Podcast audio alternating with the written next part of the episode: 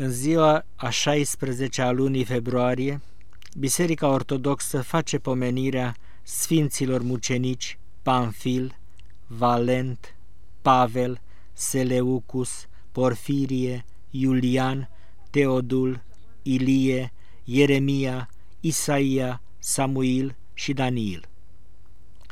Acești 12 sfinți mucenici au pătimit pentru Hristos în cezarea Palestinei pe vremea împărăției lui Maximian Galeriu.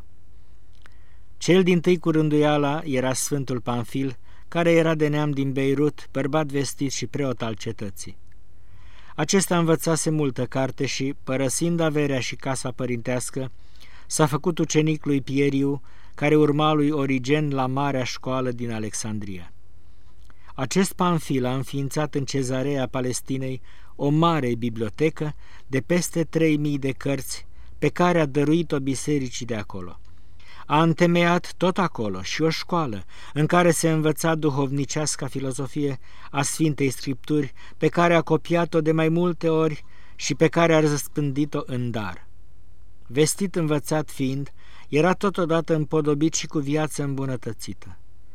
Și așezându-se în cezarea, măcar că se bucura de multă prețuire între oameni, el și-a împărțit averea la săraci și trăia în fapte bune, în smerenie și în înfrânare, propovăduind Evanghelia și aducând pe mulți la dreapta credință.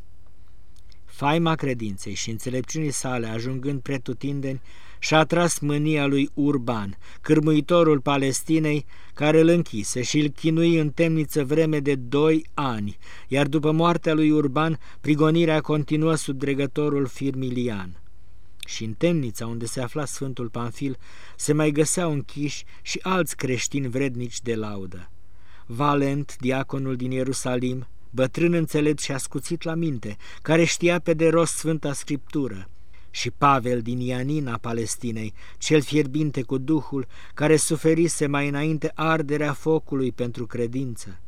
Toți trei, îndurând chinurile, nu încetau a mărturisi pe Hristos.